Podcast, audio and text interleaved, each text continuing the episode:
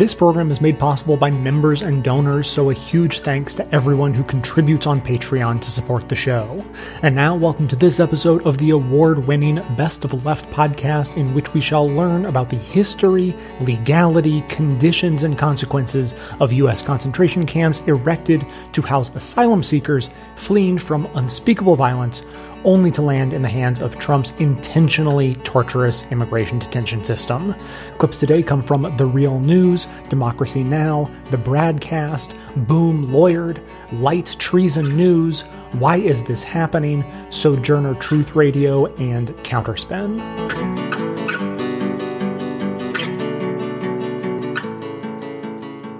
States is running concentration camps on our southern border.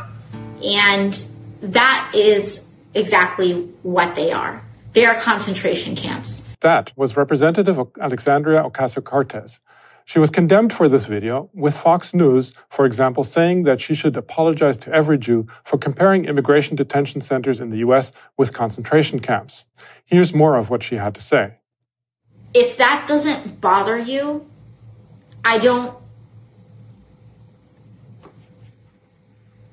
I got, I like, we can have, okay, whatever. I want to talk to the people that are concerned enough with humanity to say that we should not, that never again means something. And that, um, the fact that concentration camps are now an institutionalized practice in the home of the free is extraordinarily disturbing. Many organizations and individuals also rose to defend what she said, arguing that without making comparisons, one cannot learn from history and one is doomed to repeat it. The Jewish Voice for Peace, a US based progressive Jewish organization with tens of thousands of members, published a short statement reminding people that Alexandria Ocasio Cortez was sharing an article from the men's magazine Esquire, which quoted journalist and concentration camp expert Andrea Pitzer, who said, quote, there have been concentration camps in France, South Africa, Cuba, the Soviet Union, and, with Japanese internment, the United States.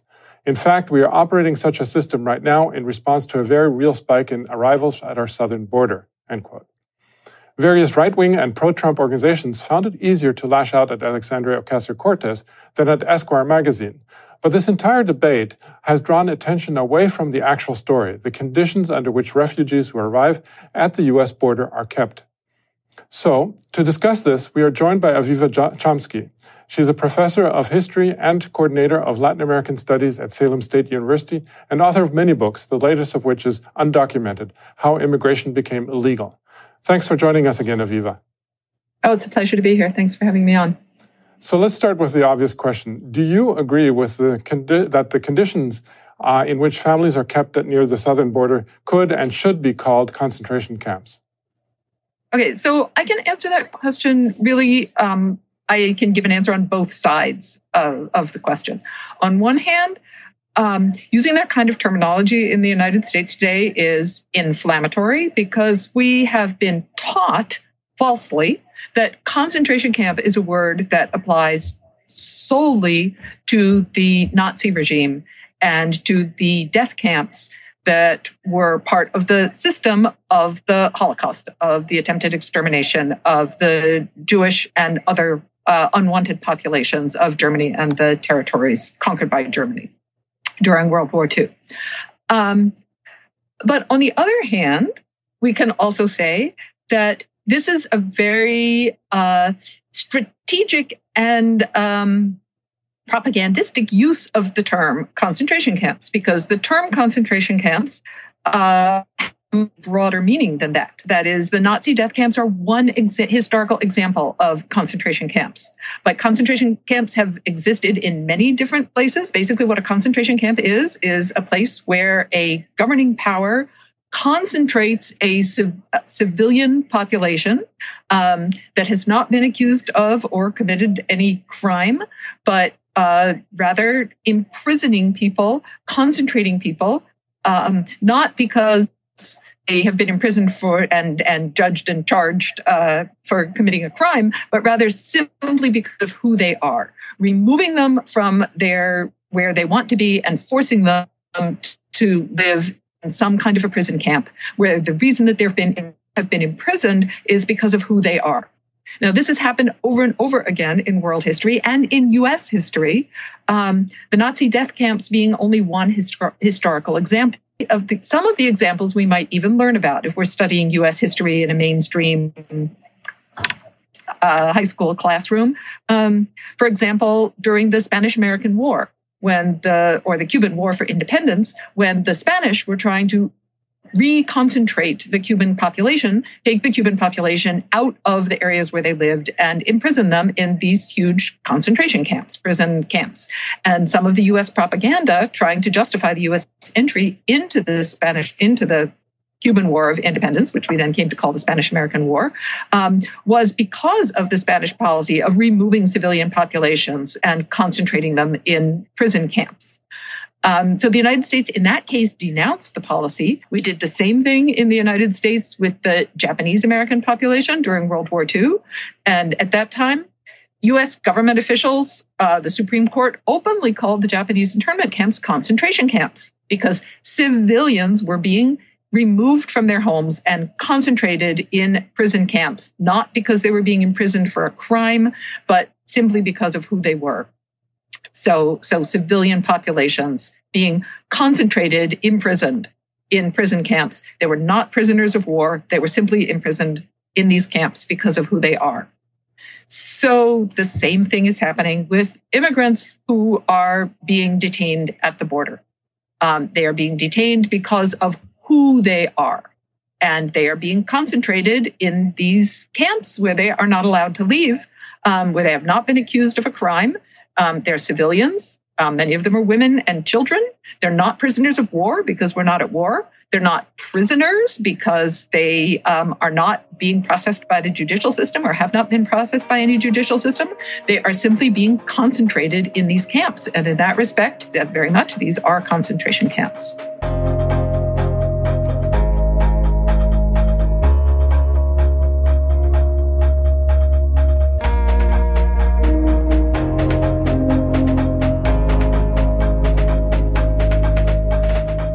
You write in your piece, uh, in the same Daily Beast piece, quote, the longer the detention and the more secret or hidden the facilities, the worse the possibilities for what can happen.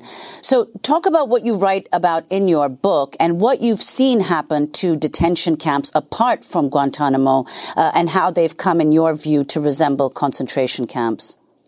Well, this is my worry about the camps at the border. We have this policy, which we just heard earlier on this show today, you know, was in place and being used in some ways before it was even formally announced. We're hearing that they're going to be moving some of these detention sites onto military bases where we'll have less access, we'll know less what's going on. And this goes back to a number of different camps that we've seen in the past. One of the most, uh, one of the saddest examples was in France in the late 1930s um, when the Spanish Republicans were losing to Franco in the Spanish Civil War. Hundreds of thousands of them came across the border into France. And France wanted to keep them away from their main cities. So they built these pretty shoddy refugee camps. And they definitely started as refugee camps.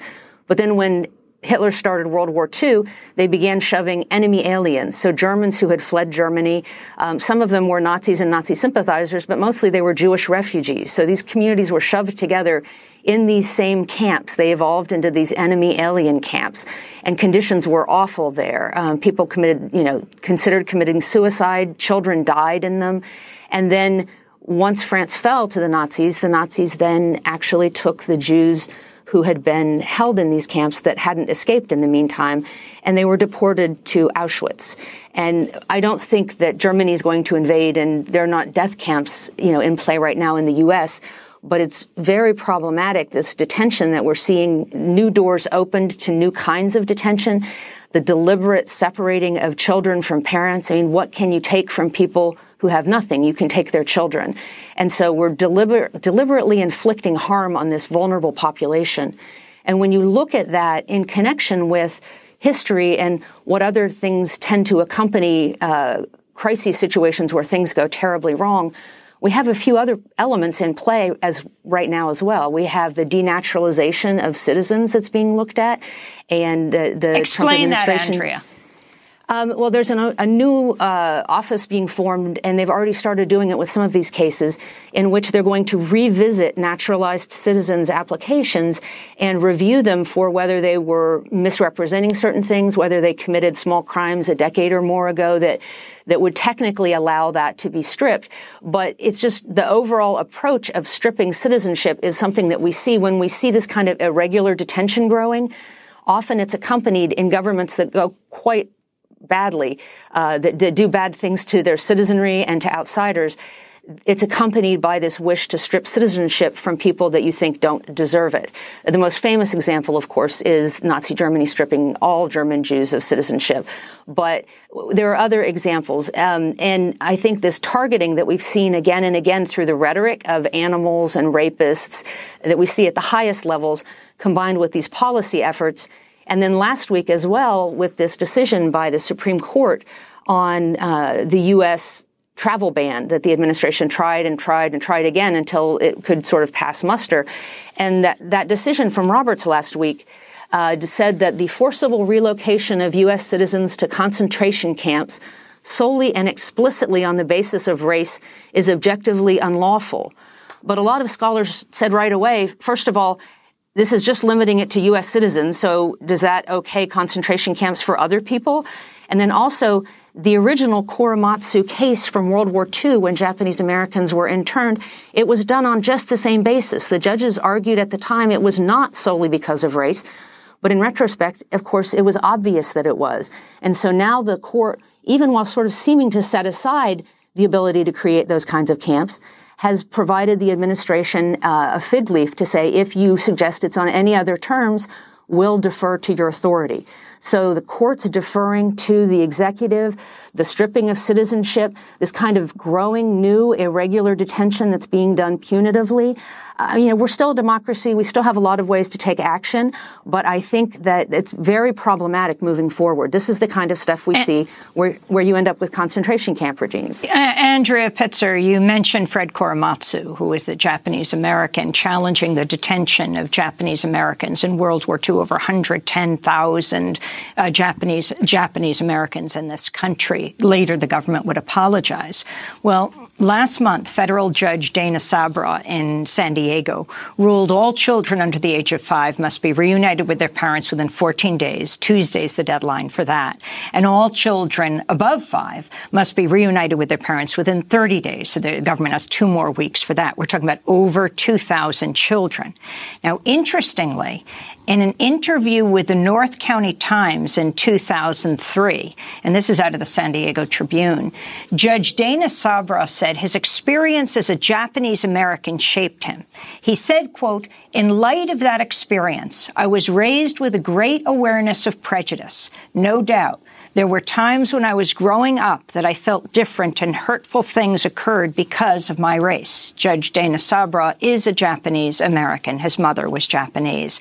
Andrea, talk about um, the detention of Japanese Americans in this country. Well, I think it's a story that people think they know, but they don't actually know, and it's it's really relevant today. You know, it, there's between 110 and 120,000 Japanese and Japanese American people who were detained um, after Pearl Harbor, and a lot of people think that it was done out of sort of this fear reaction to this horrific attack.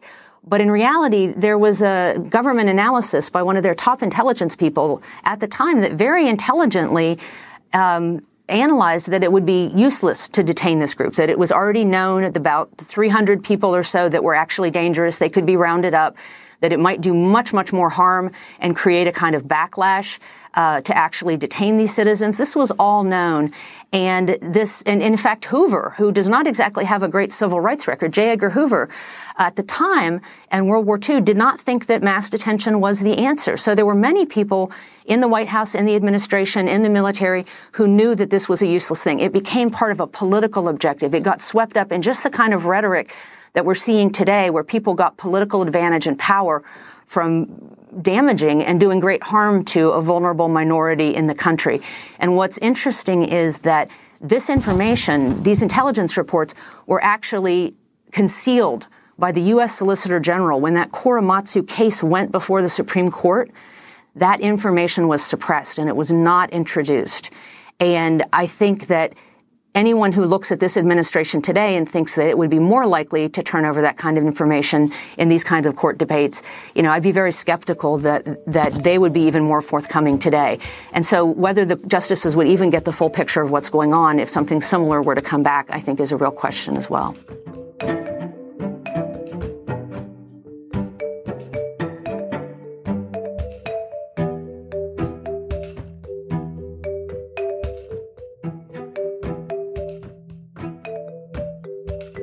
It is important to keep in mind, the Tribune notes, that there are a lot of different migrant detention centers. Conditions are bound to vary facility by facility. But the Trump administration's DOJ was in court this week defending the conditions in those facilities, actually arguing that yes, detained kids are safe and sanitary even without soap or toothbrushes at some of these facilities. Yes, this is the argument that they were making in court. The Trump administration argued, according to Courthouse News Service, in front of a uh, Ninth Circuit panel this week, that the government is not required to give soap or toothbrushes to children who were apprehended at the U.S. Mexico border and can have them sleep on concrete floors in frigid, overcrowded cells, despite a settlement agreement that requires detainees be kept in quote, safe and sanitary facilities. All three judges on the pa- panel appeared incredulous during the hearing in San Francisco on Tuesday, in which the Trump administration challenged previous legal findings that it is violating a landmark class action settlement by mistreating undocumented immigrant children at the U.S. detention facilities. U.S. Circuit Judge Marsha Berzon asked the Justice Department's Sarah Fabian Tuesday, You're really going to stand up and tell us that being able to sleep isn't a question of safe and sanitary conditions? U.S. Circuit Judge William Fletcher also questioned the government's interpretation of the settlement agreement. He said, "Are you seriously arguing that you do that you do not read the agreement as requiring you to do anything other than what I just described? Cold all night long, lights on all night long, sleeping on concrete, and you've got an an aluminum foil blanket?" Fletcher asked Fabian, "I find that inconceivable that the government would say that would say that that is safe and sanitary." The uh, settlement uh, in question came out of Flores v. Meese. This was filed way back in 1985 on behalf of a class of unaccompanied uh, minors who were fleeing torture and abuse in Central America at the time. The uh, settlement was finally agreed upon in 1997. It establishes guidelines for humane detention, treatment, and release of minors who are taken into federal immigration custody. The guidelines include the right to a bond hearing and requirements that immigration authorities timely release children to parents or guardians and place those who are not released into facilities that meet certain standards. The facilities are supposed to be, quote, safe and sanitary. But on Tuesday, the Department of Justice's Fabian asked the Ninth Circuit to reverse an earlier court ruling because that court had added uh, what she described as new requirements, such as the requirement to give detainees soap and toothbrushes. They were not specifically included in the Flores settlement. And so the DOJ says we don't have to give these children soup, a soup, soap, and toothbrushes in order for them to be in, quote, safe and sanitary conditions. So I guess the argument being that, you know, soap and toothbrushes, brushes, uh, was not specifically mentioned. So anything that wasn't specifically mentioned, they don't have to do. That's what the Trump DOJ is actually now in court arguing, in appeals court arguing.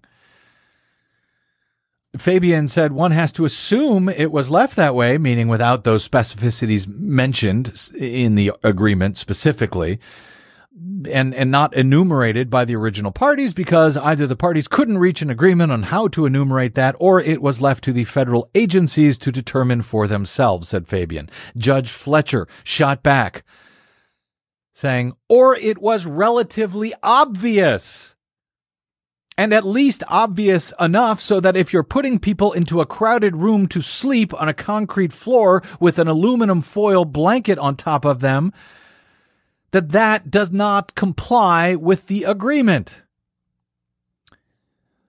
The uh, class counsel, the uh, attorney for the class, said the first thing you do is honor the plain meaning of words like safe and sanitary. Today we have a situation, a situation where once a month a child is dying in federal custody, he added. Certainly the Border Patrol facilities are secure, but they're not safe and they're not sanitary. On rebuttal, Fabian of the DOJ said the administration plans to file a motion for reconsideration of the earlier requirement to include things like soap and toothbrushes. If they receive a favorable ruling from the Ninth Circuit panel, eliciting a, uh, a sharp reply from Judge Berzon, who said, Have you considered whether you might go back and consider whether you really want to continue this appeal?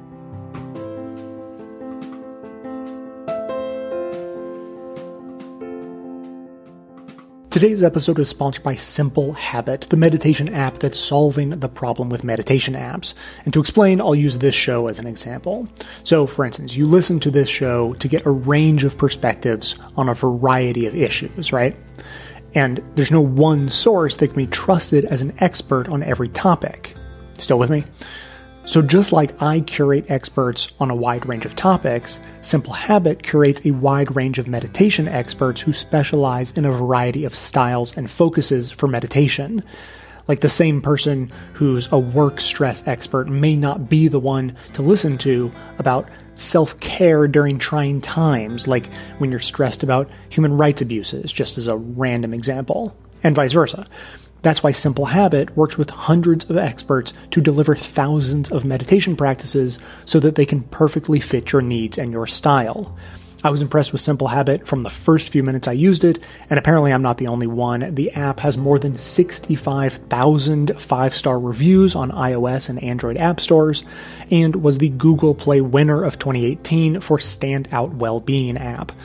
Simple Habit is free to try. You can hear hundreds of meditations for $0 for as long as you like, but signing up for their premium account unlocks thousands of meditations. And right now, I have a limited time special offer for you. The first 50 listeners to go to simplehabit.com slash left to activate their premium subscription will get 30% off the regular price. That's simplehabit.com slash left for 30% off.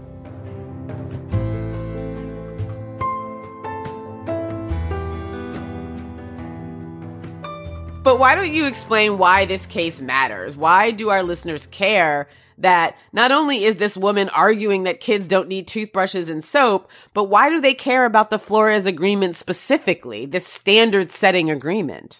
Well, the Trump administration is trying to wipe out the Flores agreement. And maybe that sounds like it wouldn't be a bad thing, right? I mean, after all, we've got lawyers arguing that, hey, you know, maybe soap and, and toothbrushes aren't part of sanitary conv- conditions. But the reality is, without the Flores agreement, then we have the administration um, indefinitely detaining kids and families. And that is terrible. And that's what they want. I mean, that's, that is what they want to do. That is absolutely the end game you know, the Trump administration has proposed these updated regulations to replace the Flores agreement with this new program that's going to allow ICE to detain families for the duration of their immigration proceedings. And immigration advocates are saying that this is going to lead to the indefinite detention of families. And I mean, rightly so. We're, we've been spending this whole episode so far talking about litigation that runs in the decades. Right. Right? We would be talking about kids actually fully growing up in facilities during this. Absolutely. And it's. Ugh it's yeah, it's distressing. It's distressing. It's horrific, and and all of it, frankly, I think is kind of Bush's fault. I mean, when you think about it, you know, Congress passed these laws in the 2000s after Bush created the Department of Homeland Security in response to the war on terror panic. And, you know, these laws require DHS to put kids in the care of ORR, which is the Office of Refugee Resettlement.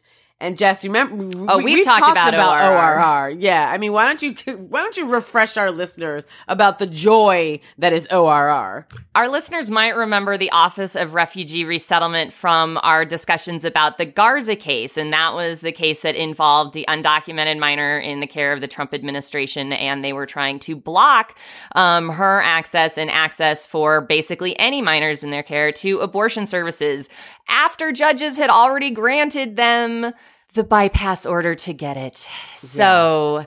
The yeah. Trump administration used ORR as a way to um, roll out some really draconian and regressive repro policy on the backs of immigrant kids. Shocker there. That, that buddy Scott Lloyd, who was tracking periods of the girls in custody, for example. So, so this, so they are one of the parties to blame here. Who else do we have? Uh, we've got Lindsey Graham. Yeah. Lindsey Graham has turned out to be a real prat, if I may use a British terminology. He's a numpty. He's just a straight up numpty. So he's got this Secure and Protect Act, which would end the Flores settlement agreement. Mm-hmm. And as I mentioned earlier, over the years, courts have interpreted the agreement to require that non-citizen minors be released within about 20 days, right? They say with, with, you know, all due haste, with no delay. That's, turned out to be about 20 days. Lindsey Graham wants to raise that limit to 100 days. Uh-huh. So he wants to be able to confine minors for three months or more. And we're talking about minors. We're talking people like little kids as yeah. young as two years old. Yeah. I mean, three months in the development of a toddler is a long time. And these kids can be traumatized in a hundred days. So I mean, just what the fuck, really? I ask that in all sincerity. just what the fuck is going on? I mean, the bill would also give the DHS secretary sole discretion to determine standards for detention relating to migrant children. Really, Imani, what could go wrong there with the Trump administration giving some lackey the sole determination for the standards of care? I mean, their their attorneys are already arguing they don't need toothbrushes. Can you imagine what they would do if left to their own devices? Yeah, I mean, I can't imagine because Trump already fired that one lady because she refused to be as much of an asshole as, as he wanted her to be. Kirstjen Nielsen? Yes. I mean, it's, it's like they're trying to find the absolute worst people to implement the absolute most dehumanizing policies possible. And, you know, I don't understand why they're doing this. Why are they doing this, Jess? Because they're assholes, Imani? I mean, that's sincerely my answer. I mean, that's as good an answer as any. I've got another one for you. What's that? Capitalism. Oh, they tend to go hand in hand. They really do. Being an asshole and being a capitalist somehow tend to go hand in hand. But, you know, the government would rather detain families together for as long as it takes to remove entire families. Mm-hmm. Because the current policy of separating kids from their families is not only horrific and terrible, but it also costs the government a lot of money because there end up being separate removal proceedings or separate deportation proceedings for kids and then separately for their parents. So the Trump administration then is offering up indefinite detention of immigrant families as this alternative policy to family separation. And this obviously has its own due process concerns, but I just want to sit with the sort of bullshit choice that the administration is giving us here. Right. Enact this like completely horrific clearly unconstitutional family separation policy. And, oh, if you don't like this, then here's the answer. We'll just go to indefinite detention.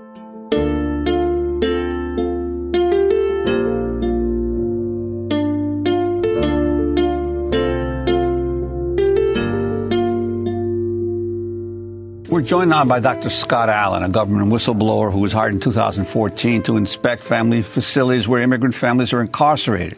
He's still on contract with the Department of Homeland Security's Office of Civil Rights and Civil Liberties.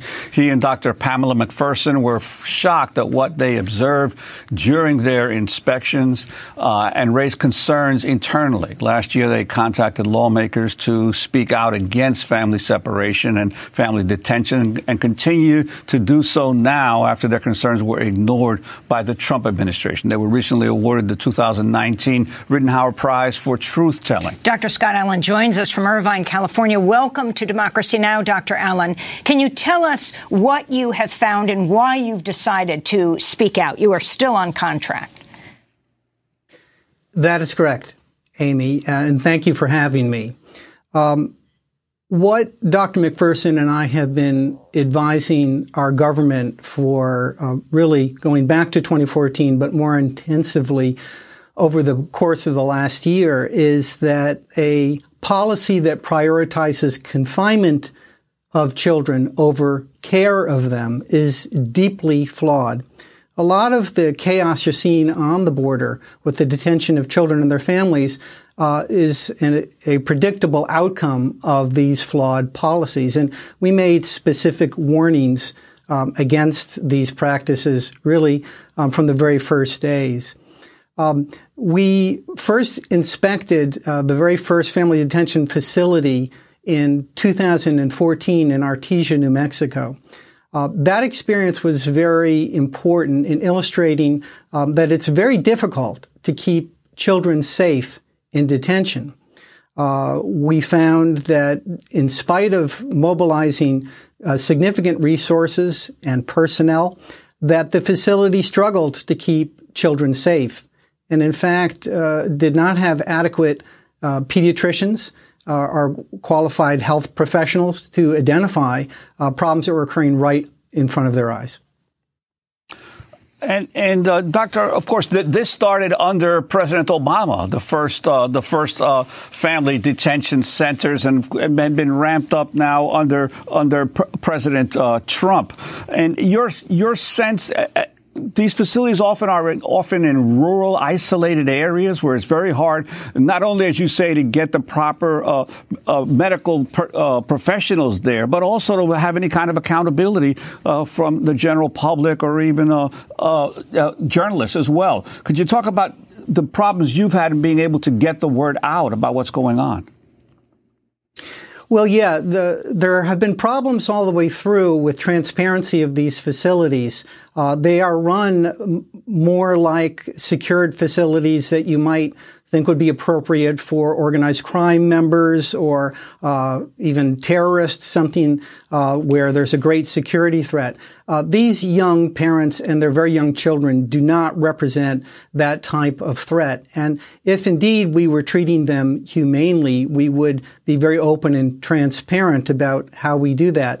But in fact, the uh, the accountability mechanisms uh, of which the Office of Civil Rights and Civil Liberties that I work for is a part of, um, as, as, well as other accountability mechanisms like uh, the Office of the Inspector General or oversight by Congress, uh, we would have to say that they have all failed to keep children safe. And the evidence is now uh, well reported in the news uh, with uh, the unfortunate news of child deaths that we predicted early on and warned the government were a very likely outcome of these policies, um, as well as the deteriorating conditions that uh, children are held under, such as the reports we're getting out of the Clint facility. So, when you raise concerns that children would die in Artesia, this was in New Mexico, they shut the facility yes. down, right? That's uh, uh, can you describe what happened there? And then go on to describe what happened when you went to the jails in Karnes, run by Geo Group, and, and Dilley, run by Core Civic, the two private uh, prison companies. So, as I said, the Artesia story was a very important one for us because it, it sort of illustrated in very stark terms the dangers of trying to rapidly stand up facilities that will house uh, young and particularly vulnerable children. Remember, these are uh, children who have often been traumatized already, and the uh, harmful effects of trauma are cumulative over a lifetime. Um, so they're a very vulnerable population of children. They're also often in poor physical health, um, and the idea of congregating children together uh, when they're often not uh, vaccinated um, is a public health disaster. Um, so we saw that there were a number of problems uh, in keeping the children safe, and the probably the most poignant examples that we documented is we looked at uh, weights. I pulled the charts of every child there, and I looked at their weights across the course of their stay, and was uh, really surprised to see that a significant number of children who probably entered the facility to some extent malnourished given their perilous journeys um, were not gaining weight in the facility, which is what you'd expect if it were a healthy and nurturing facility, but they were in fact losing weight. Uh, which is a really disturbing marker that we did not expect.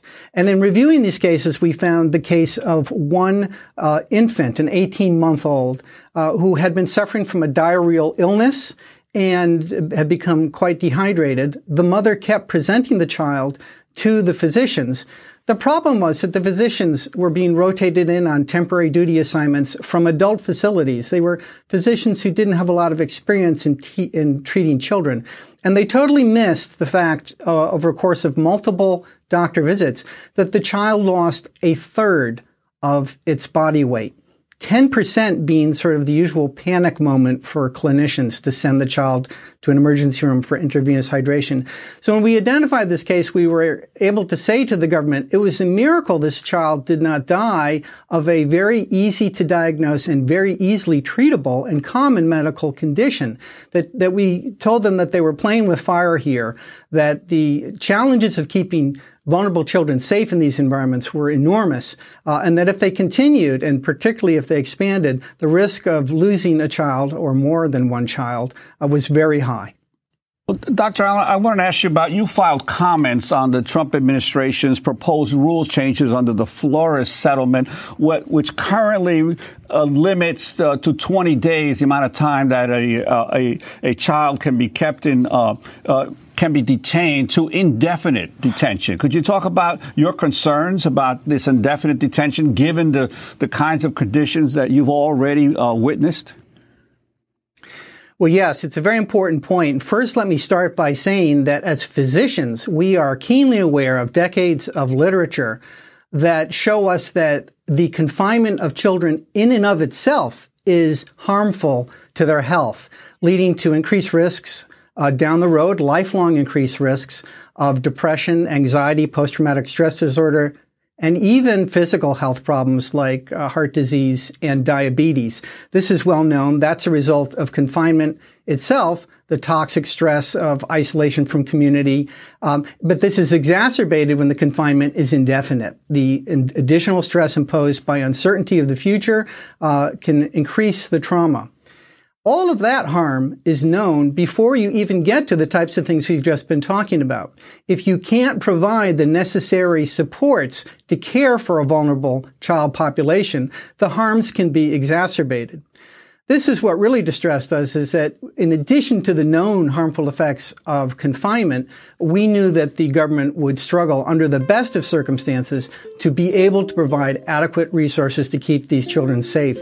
And in fact, everything that's followed has confirmed that worry.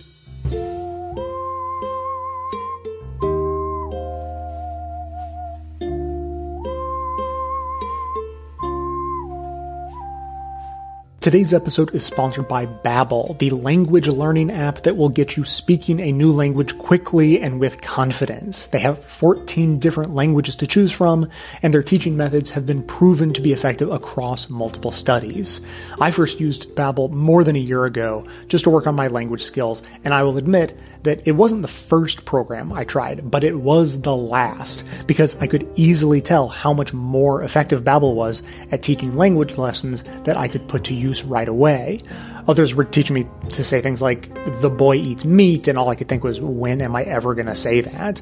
Babbel's lessons are lovingly created by over 100 language experts, otherwise known as real people, not by a translation machine, and in an ever more connected and fluid world, there is no better time to learn a new language. Babbel is available as an app or online, and your progress will be synced across devices.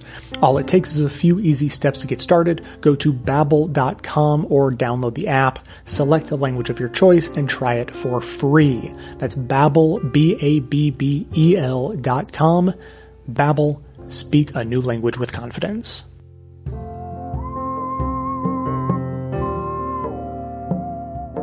As the excellent nonprofit uh, news outlet Texas Tribune detailed in response to all of this in a, in a Twitter thread on Thursday, uh, they wrote, as a debate rages over calling mig- uh, migrant detention centers concentration camps, it's worth revisiting, reporting, and writing about the conditions at these facilities. Earlier this month, they note the Washington Post reported that the Trump administration was canceling English classes, recreational programs, and legal aid for unaccompanied minors who are staying in federal uh, migrant shelters nationwide. That story found that the administration was uh, saying a, a, huge influx of unaccompanied minors at the U.S. Mexico border had strained the budget, so it had forced them to cut services at federal migrant shelters across the country, including legal aid for children. Now, of course, Donald Trump was able to steal money from the military to uh, try to begin some uh, building some of his wall. I guess that was more important than taking care of children. The uh, Tribune goes on to note the U.S. Border Patrol acknowledged to Texas Monthly that officers have been detaining adult migrants, uh, detaining adult migrants outdoors for extended periods of time as temperatures rise to nearly 100 degrees. That report came after an observer in El Paso stumbled upon what he called, quote, a human dog pound with human beings huddled inside of, of outdoor chain link fenced pens where they were being held on the Texas border. With nothing but foil blankets.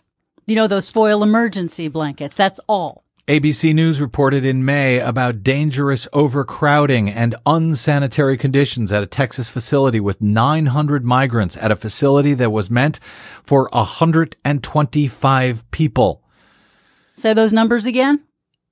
900 migrants at a facility for 125 people.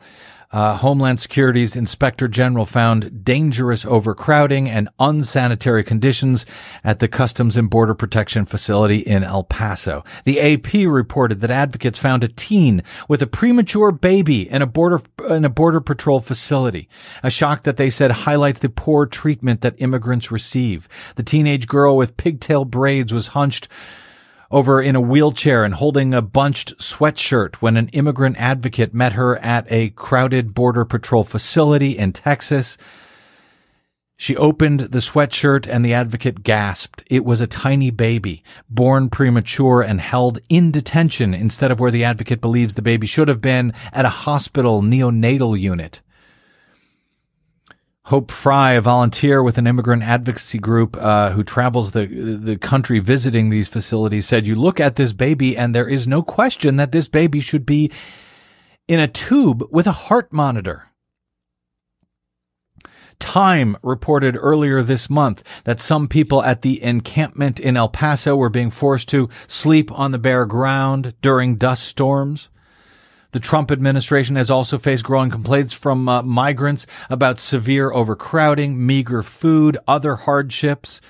On June 9, NBC News reported that 24 immigrants have died in ICE custody during the Trump administration.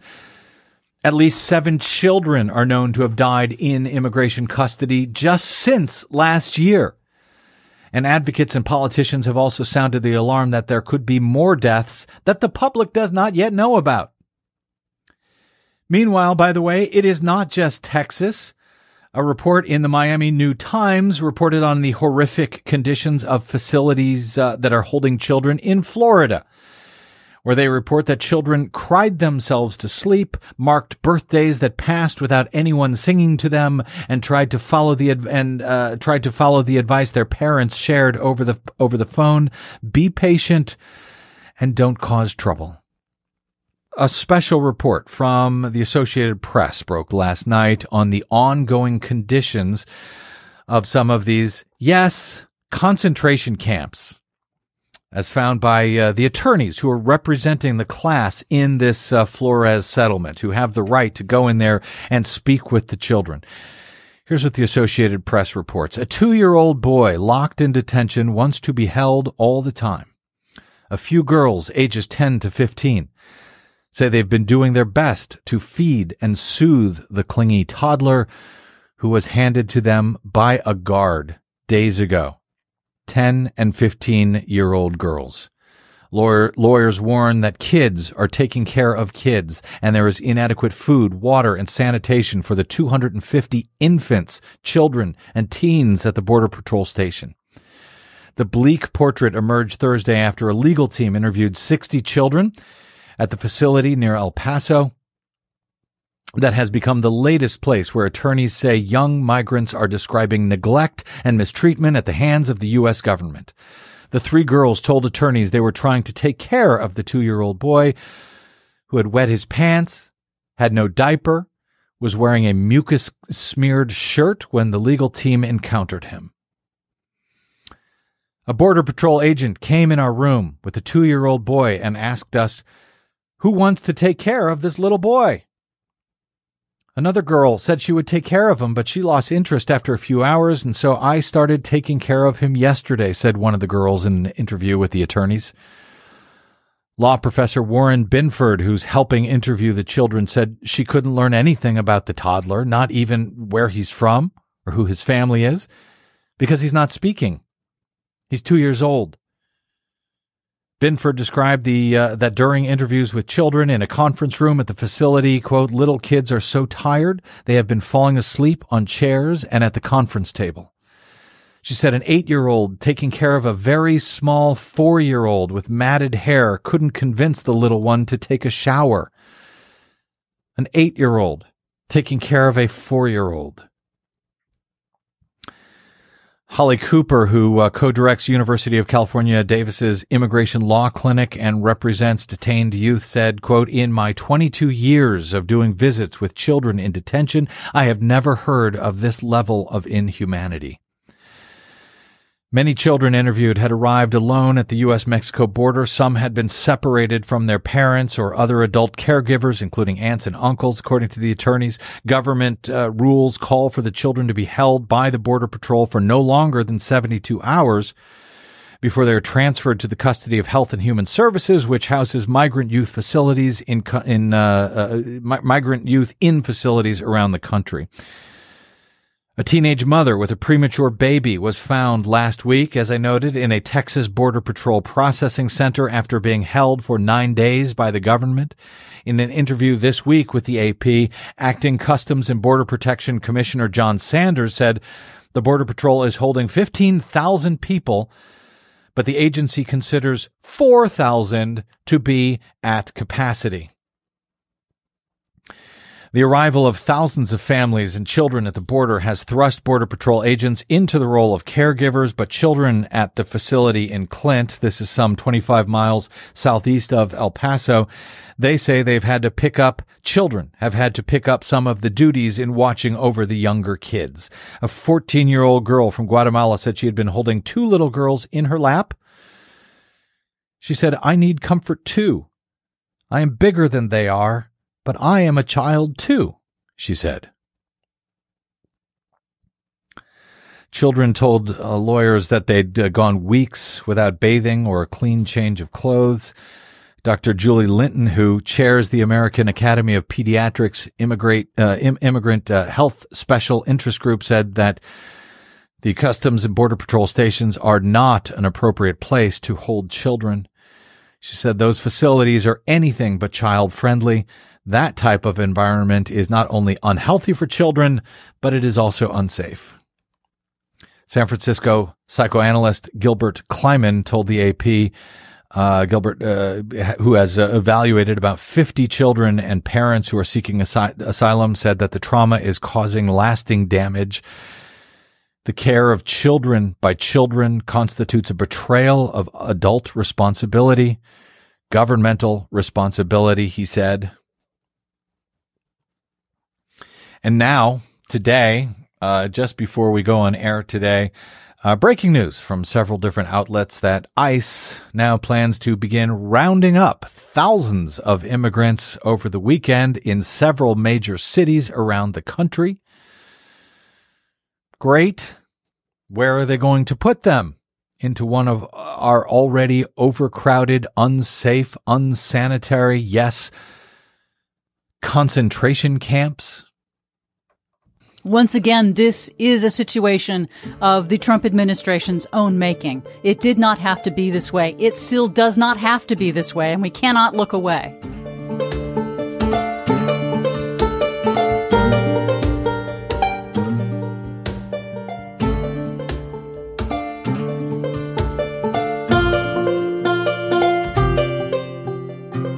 Professor Binford, where are these children coming from? Why are they separated from their parents? Where are their parents? So about half the children have parents in the United States. So as we started to interview the children, we asked them where their parents were. We asked them if they had their parents' telephone number, and um, and most of the children have parents in the United States. Most of the children that I interviewed have children in the United States, and they had their parents' number either memorized or written on a bracelet around their arms or tucked into a piece of paper in their jacket. And so we asked them if they'd like to speak to their parents, if they had spoken to their parents, and many of these children had not spoken to their parents parents, and many of these children um, who had spoken to their parents had only spoken to them once. So what we did was we we got the parents on the phone and started to find out what had happened. And many of these children are coming from Central America, particularly the Northern Triangle, which is El Salvador, Nicaragua, and Honduras. And they came to the United States with relatives. Um, this might be a parent, but it might be the entire family. We had one little girl who was separated from her mother, her father, and her younger younger sibling. We had many children who had been separated from older siblings who are uh, who are young adults. We had children who were separated from aunts and uncles and cousins. And then what's happening is they are being reclassified as unaccompanied children, even though they came across with relatives and have parents in the United States. Over 50% of these children last year were placed with their parents in the United States. Another 20 something percent were placed with other family members in the United States. And an additional approximately 15% were placed with other adults who are authorized by the parents to take care of them. So it's really very, a very small percentage, about 12% of the children that uh, we meet with in these facilities who actually need to be in government custody. Every other child child can be put on an airplane to their parents or their parents are willing to come and get them. We repeatedly talked to the parents who said, tell me where I need to send the money to bring my daughter to me, to bring my son to me. You know, they are, they are able to take care of their children. They want to take care of their children. The only thing that's standing between these children and their parents is the U.S. government. And I've described for you the horrendous conditions in which the U.S. government is, is keeping these children. It's, what, it's, what is the Trump administration telling you? Well, you know, the, the Trump administration is telling us that they are overwhelmed, that there's too much chaos, that there are too many people coming across the border. And frankly, there is chaos, but it is the chaos that has be, been created by this administration.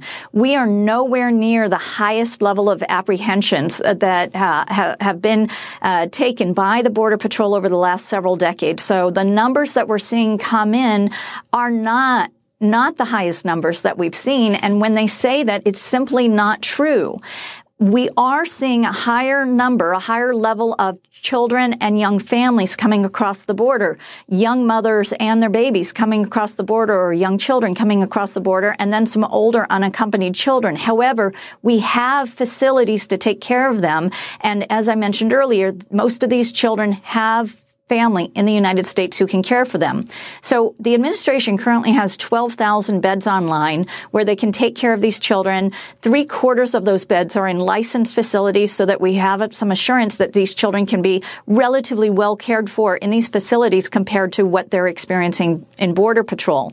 We currently have 2,000, approximately 2,000 empty beds in those facilities and children only need to be in those facilities for uh, a few days, no more than 20 days. So if the administration would simply manage the resources it has, it can move these children in and out of Border Patrol facilities in a matter of hours, in and out of the Office of Refugee Resettlement beds, you know, those facilities in a matter of days. No more than 20 days is what's allowed by, by law and into the homes with their families where it will cost the taxpayer no money to take care of these children. Keep in mind that these facilities that the administration has set up for these kids is costing the American taxpayer $775 a day, which is an outrageous amount of money per for kid. us. Yes, per kid, which is an outrageous amount of money when these children have family in the United States that want to take care of them and are ready to take care of them. All we have to do is let the parents and their families have these children back. Is the Trump administration, we just have 30 seconds, breaking the law? For example, the Flores Agreement? Yes. Yes, absolutely. This is this is why we went to the media is that they are absolutely breaking the law. They're breaking the law as to the conditions of detention. They're breaking the law as to the number of hours that they can keep the children in border patrol facilities. They're breaking the law as far as how long these children are being kept in ORR facilities. They're breaking the law by taking the children away from their families, and they're also breaking the law by transporting them on Texas state highways without the appropriate uh, child seats and infant carriers and you know these, these booster seats that are required by law. Everywhere I look, this administration is breaking the law and and the border patrol employees that we talked to said they don't understand why the american people aren't outraged by the mismanagement that they're experiencing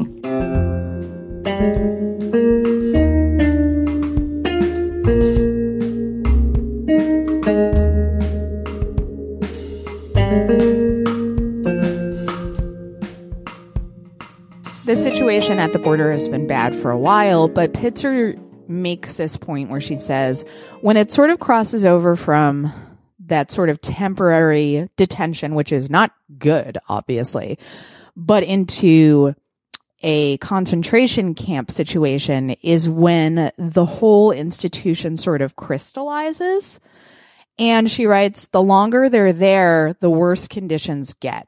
That's just a universal of camps. They're overcrowded. We already know from reports that they don't have enough beds for the numbers that they have. As you see mental health crises and contagious diseases begin to set in, they'll work to manage the worst of it, but then the but then there will be the ability to tag these people as diseased even if we created those conditions. Then we, by creating the camps, try to turn that population into the false image that we used to put them in the camps to start with. Over time, the camps will turn those people into what Trump has already uh, said they are. So, yeah, because then it'll be a, a public health crisis, right? Then the CDC will be like, well, we can't release them because there's a measles outbreak. And then everyone will be like, well, there's a measles outbreak. You got to keep them in there. Don't let them out into the cities. So then it sort of becomes a self fulfilling prophecy where it's like, see, we told you we needed to keep them here because we broke them.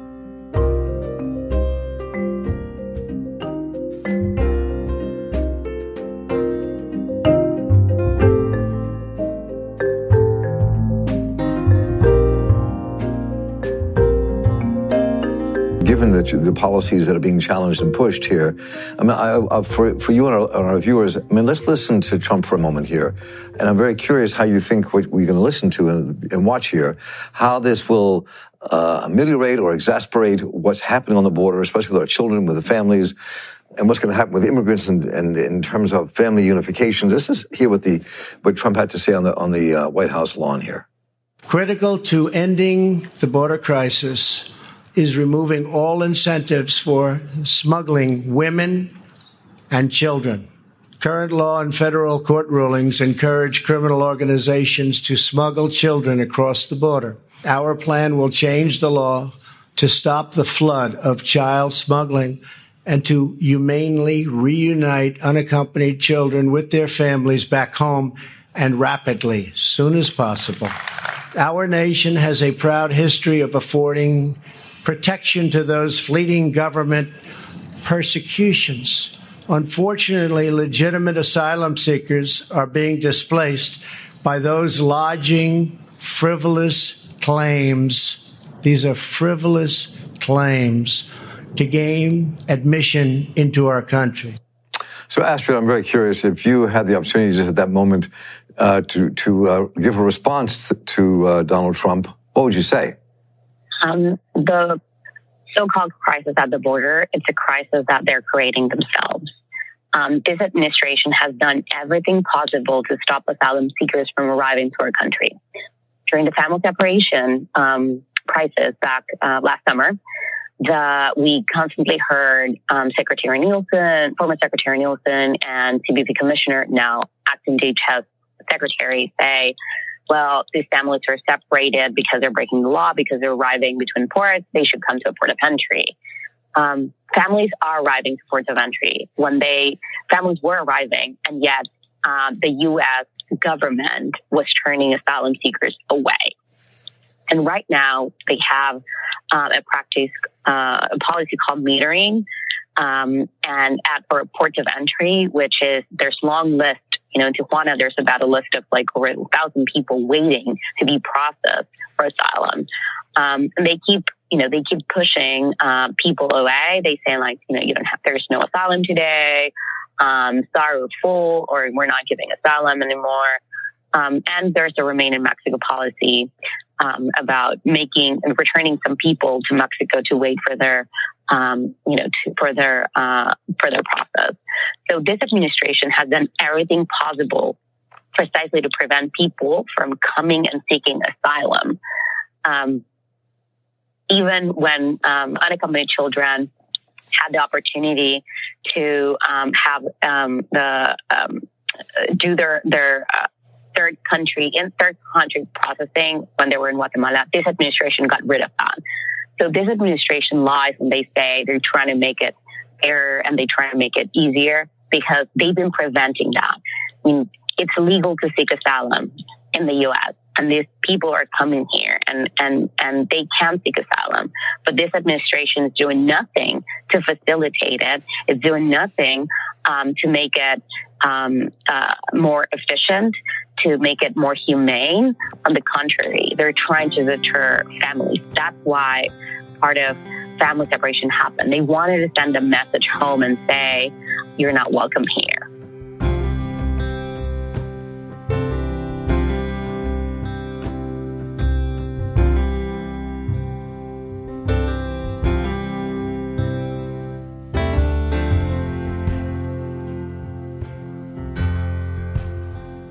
I think this is something we're going to see a lot more of. And, and this is one of the things that concerns me a lot about U.S. border detention. Just as a caveat, the, uh, we haven't even seen the worst of it yet because with climate change, I think we're going to see refugee, even as high as the totals are now. I think we're going to see huge waves of refugees fleeing, you know, natural disaster, extreme climate events, instability in their lands because of some of the climate stuff that's going on. But even though this is in the very early stages, I don't think it's an accident that some of the most critical detention crises we have right now are border related. These borders being destabilized, violence around them, and the inability to deal with refugees through any method other than this idea behind the concentration camp, which is to seal them off from your community, to seal them off from the rest of the world, I think is, is really frightening because the world seems ready to do this and it can get so much worse.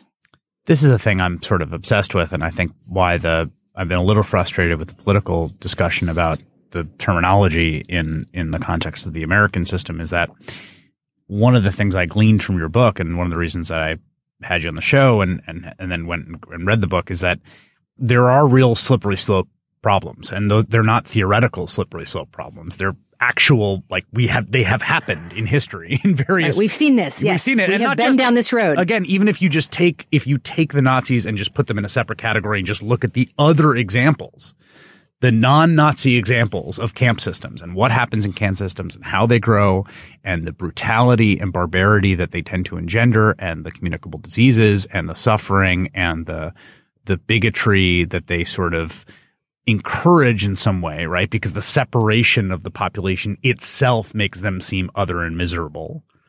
We're at the crosshairs of a bunch of historical trends with migration flows, massive global inequality, and climate that is going to make camps for undesired populations extremely attractive options for governments that run the gamut from self-avowed liberal democracies to states like China.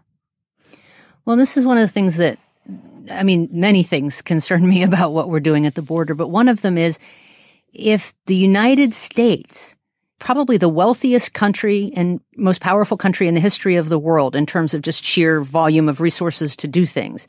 If this is what we are going to do, just imagine what excuse that will give to so many other countries that will be looking to do much worse. So we have our own problem that we need to address and deal with that I think is, is really significant and dangerous for our country. But when we also look at, you know, if the U.S. is willing to do these things, what will countries do that aren't liberal democracies that won't feel any pressure to live up to anything and that will be able to hold up the U.S. example as a model. Yeah. You know, I think it's really, it's very concerning. And I want to just be clear because it, it, sometimes these specifics get lost. Like when we're talking about detention in the immigration system, there's a bunch of different bureaucracies doing it under very different conditions. CBP facilities tend to be the worst and they're supposed to be designed to only hold 70 people 72 hours. What we've been seeing is people held in them for sometimes up to a month, which is created the worst conditions and some of the most appalling stuff that's gotten out. But then there's also ICE detention, which is its own thing. The Office of Refugee and Resettlement, which often contracts with private contractors who then run sometimes children's shelters, which range in how good they are. But as a system in toto, it is essentially a regular detention of civilians, right? These are people who are not a public safety threat and they are being held not they can't leave, right? So the, like those are the two things that make the system as a whole kind of uncomfortably fit into the conceptual space that you have written this book about. Right. And it, it didn't happen overnight. It really is something that prior administrations have to own a piece of because certainly since the 90s, one could go back probably a hundred years if you wanted to document the whole thing. There's bits of it in my book, but this use of immigrants as a threat and we literally have 100 years of data that show that they commit less crimes than a US born population, even people without papers. I mean, this is a, this has been settled forever. It comes up again and again. And yet we see the sort of political use of the alien, of the foreigner, of the invader, you know, as a, a threat. And, and it happens so that people in both parties will often want to have the to be looking like they're the hardline position that won't put up with right. people taking advantage of America. And so you'll hear sometimes people talk about the Flores agreement, which limits how long kids can be held and there's monitoring of how they're held in these kinds of immigration detention facilities.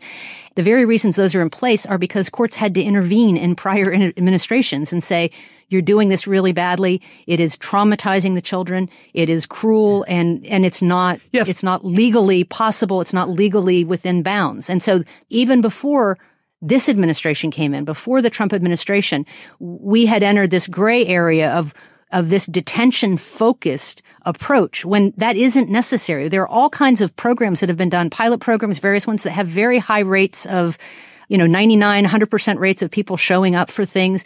And you have to pick the populations you let into the community. There are definitely people that end up with ICE that are have criminal records that are violent right. people and and so I'm not pretending that like let's throw open the doors and anything goes but the vast majority of these people could be integrated into the community while they're waiting to have their asylum processed to see if they would be able to stay or not. And we have programs that show that it's cheaper not to detain them. You don't traumatize refugees in that case and that you don't destabilize the border, you know, and you're following the law. We have international treaty obligations on how we treat asylum seekers and we're really not, we've militarized the border. We've criminalized the border crossers, even if they're just seeking asylum. You know, everything we've done is, is sort of in contravention of a lot of this. And I realize that there are people in some of the, you know, there, there are various detention bodies. Some of them are trying to do really good work. If you overload this system badly enough, then it won't matter, you know, and that's the train that we're on, I'm afraid, is that, that we've sort of created this monster. And it, I think it's going to be hard to undo because it's several years in the making. And now this, this administration is actively demonizing the people inside.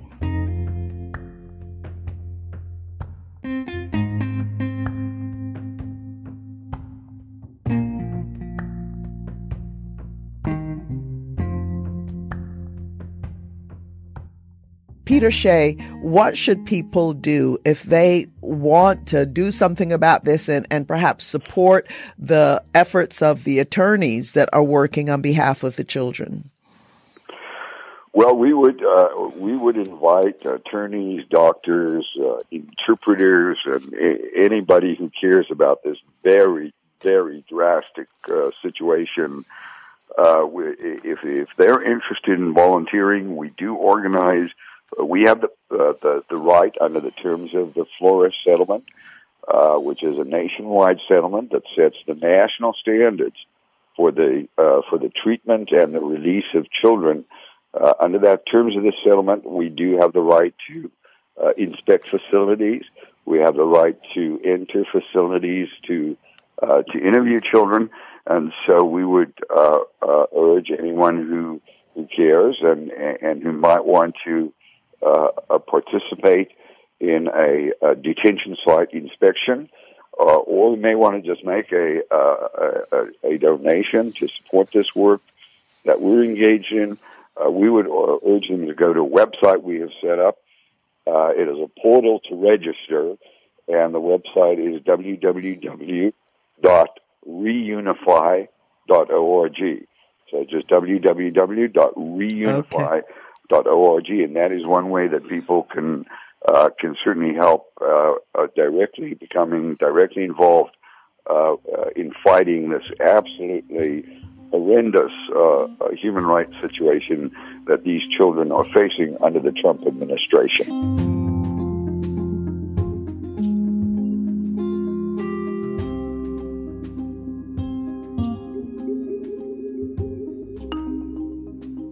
So, if it's a political answer and we're not quite sure what the courts are going to do, is there something that we, the people, can do to sort of urge the politics of concentration camps in a direction where we're not putting kids in cages? Right. Can we sort of figure out a way to get the politics to work in our favor and in the favor of marginalized people?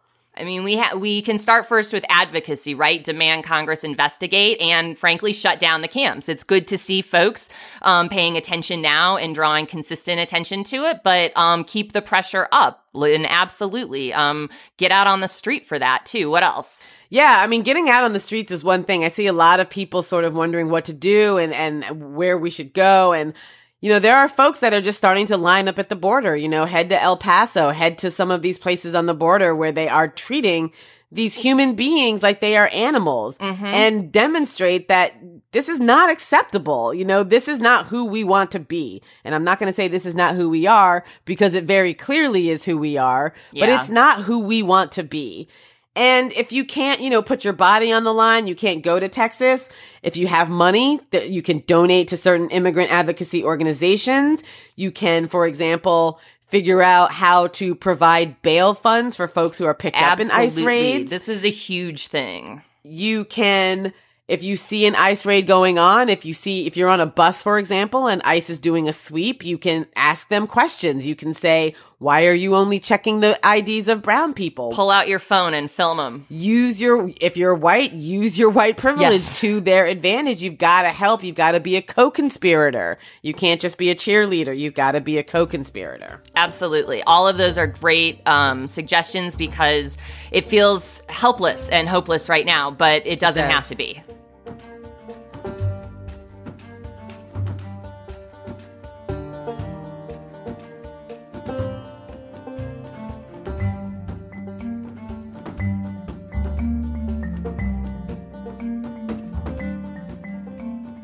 You've reached the activism portion of today's show. Now that you're informed and angry, here's what you can do about it. Today's activism, unsurprisingly, is demand an end to U.S. concentration camps.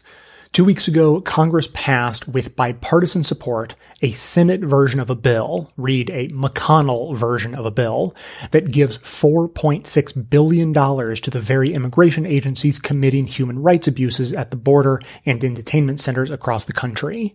This version did not include any of the humanitarian safeguards that many House Democrats demanded in order to support the House version of the bill. Despite this, Speaker Pelosi still brought the toothless Senate version to the House floor where it passed with more Republican support than Democratic. The only string that remained somewhat attached to that giant pile of money was that members of Congress must be allowed to visit and inspect the migrant detention facilities, but only with two days advance notice. However, that opened the door for a congressional delegation to visit some of these detention centers the following week, bringing back first-hand account horror stories. Representative Alexandria Ocasio-Cortez said that even in the presence of members of Congress, the Customs and Border Patrol officers at El Paso Detention Center told detained migrant women asking for water to drink from the toilet. She also said migrant women reported being subjected to what they called psychological warfare by being woken up at odd hours for no reason and being called whores. Just before the congressional visit, ProPublica exposed a private Facebook group of over 9,000 current and former Customs and Border Patrol agents, which was filled with racist and violent language and photos about immigrants, Hispanic people, and even AOC herself. In response, AOC said, quote, This isn't about a few bad eggs. This is a violent culture. How on earth can CBP's culture be trusted to care for refugees humanely? End quote. On the same trip, Representative Joaquin Castro bucked the bullshit rules and snuck his cell phone in to capture video. A group of women from Cuba agreed to be filmed who had been sleeping on a concrete floor with no running water in the room for over 50 days. They hadn't showered in over 15 days, hadn't received the medication they needed, and some had been separated from their children. Right now, these accounts are one of the few tools we have to expose the truth about what is going on inside these camps and to demand action and accountability. Call your members of Congress today and demand that they visit the detention centers, bring back their firsthand accounts to share publicly, and block any further funding for this state sanctioned abuse and torture. Remember, seeking asylum is not against the law, and the Department of Homeland Security has multiple alternatives available to manage asylum seekers besides detaining them them. Trump has chosen to manufacture a crisis for political gain at the cost of human life. On the heels of the Close the Camps rallies across the country last week, this Friday, July 12th, people around the world will be taking part in Lights for Liberty. This action is a global candlelight vigil founded in the belief that all human beings have the right to life, liberty, and dignity. Lights for Liberty is sponsored by over 150 international, national, regional, local, and community organizations, including Code Pink, Indivisible, and Jewish Voice for Peace. Over 600 worldwide events are scheduled thus far. You can visit lightsforliberty.org to find an event near you or register one yourself. Follow the event on Twitter at lights, the number four, liberty, and via the same hashtag. The segment notes include all the links to this information as well as additional resources, and as always, this and every activism segment we produce is archived and organized under the activism tab at bestofleft.com. So if treating all humans with care, dignity, and respect is important to you, be sure to hit the share buttons to spread the word about demanding an end to U.S. concentration camps via social media so that others in your network can spread the word too. Can you stand up and be counted as a body in a crowd?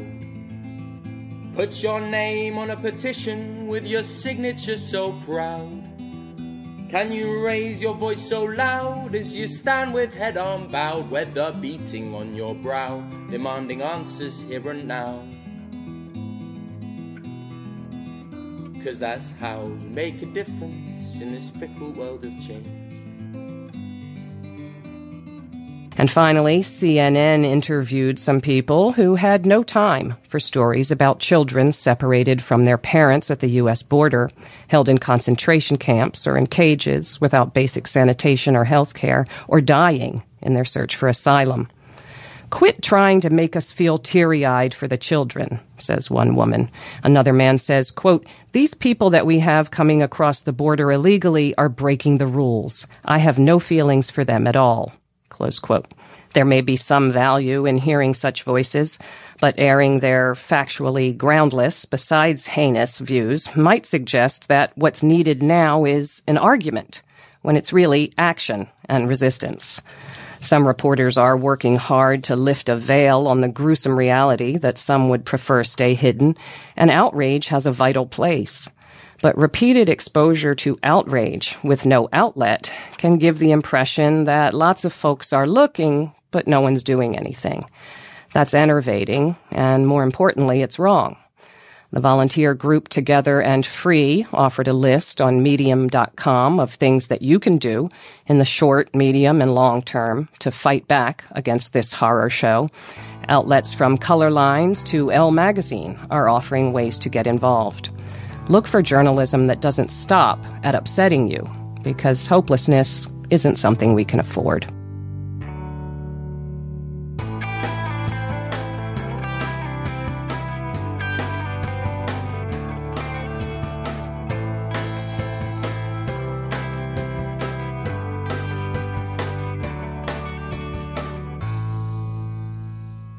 We've just heard clips today starting with the real news defining concentration camps and explaining the use of the term.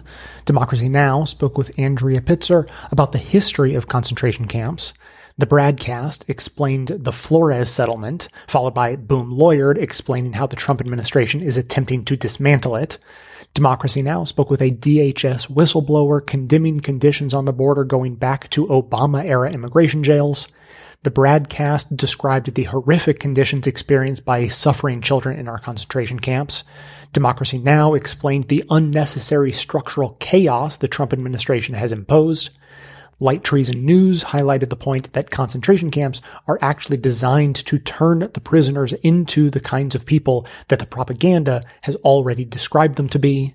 The Real News explained that the suffering in our concentration camps is intentional and by design.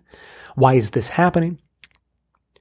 Why is this happening? Took a look at the international consequences of the US creating a bad example of refugee management just as climate refugee numbers are set to rise. Sojourner Truth kicked off our activism segment speaking with Peter Schey, advising that you check out reunify.org, followed by Boom Lawyered, also giving advice on protest and activism. Our activism segment is in support of various actions that can be taken, as well as the Lights for Liberty Vigil on July 12th. And finally, we just heard Counterspin suggesting some resources for action and reminding us that hopelessness isn't something we can afford right now. Members this week will hear some additional material on this topic, though I haven't decided what yet, so that'll be a fun surprise for everyone. To hear that and all of our bonus content, sign up as a patron of the show at patreon.com slash best of left. No voicemails today. I just wanted to put a little bit more meat on the bones of the uh, the article we just heard referenced from Counterspin, and we're going to link to it in the show notes. The uh, article title is "Feel Helpless Amidst the Horrific Immigration News." You're not. Here's what to do.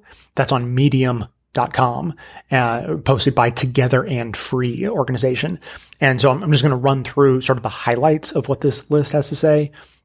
First and foremost, uh, and mo- maybe most importantly, uh, structurally speaking, call any representative you can get on the phone or whose office you can get on the phone from any level, level, federal, state, local, and demand that they pay attention to this issue and take action on this issue.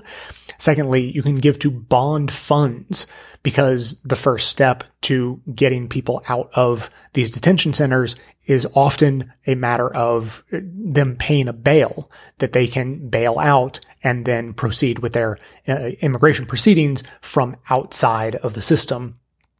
Uh, you can also donate to advocacy and assistance efforts, and as well as uh, legal funds. They have just a huge selection of uh, suggested organizations that you can give to, including just giving directly if you know someone who has a pending immigration case. You should consider just asking if you can help support their legal efforts directly. In the uh, sort of immediate short term, educate yourself, which you're obviously doing in part by listening to this show, but there's a lot more to be learned. There are links in the article and then spreading awareness once you actually have the real facts and understand how the system works. You can help spread that correct information because the spread of wrong information can be uh, hugely problematic and and counterproductive, even when well-meaning people are the ones spreading it. Uh, there are opportunities to volunteer directly or leverage your professional expertise. If you have Spanish language skills, there are definitely a lot of options for how you could put those to use. They also recommend the Lights for Liberty vigil on July 12th. You can uh, coordinate small group protests yourself. You don't have to wait for large scale protests. In the short to medium term, if you want to get more involved, there are uh, workshops and legal clinics you could help sponsor. You could uh, consider acting as a sponsor for asylum seekers more directly, or you could create uh, or, or take part in a giving circle rather than just donating on your own. You could help encourage others to donate along with you. And then they also have suggestions for long term, if you want to make this a way of life, how you can go through the world helping people uh, for for those who um, you know really really want to get involved, or I, I, like the way the article is laid out because it, it's, it's sort of, um, it, it is not just an entry point for anyone, no matter what your current level, but you could, uh, start at one step and maybe step your way up as you go, as you get more involved. So, um, definitely lots of great information there for you to check out. Again, that's linked in the show notes. The title on Medium is Feel Helpless Amidst the Horrific Immigration News. You're not. Here's what to do. And with that, we will wrap up. As always, if you have comments you'd like to leave, uh, keep calling in at 202-999-3991. That's going to be it for today. Thanks to everyone for li-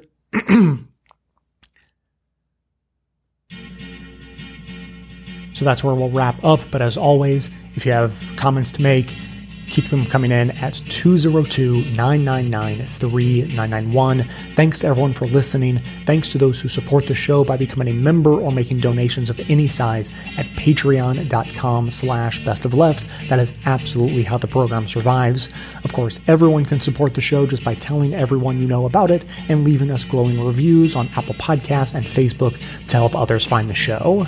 For details on the show itself, including links to all of the sources and music used in this and every all that information can always be found in the show notes on the blog and likely right on the device you're using to listen. So, coming to you from far outside the conventional wisdom of Washington, D.C., my name is Jay, and this has been the Best of the Left podcast coming to you every Tuesday and Friday, thanks entirely to the members and donors to the show from bestoftheleft.com.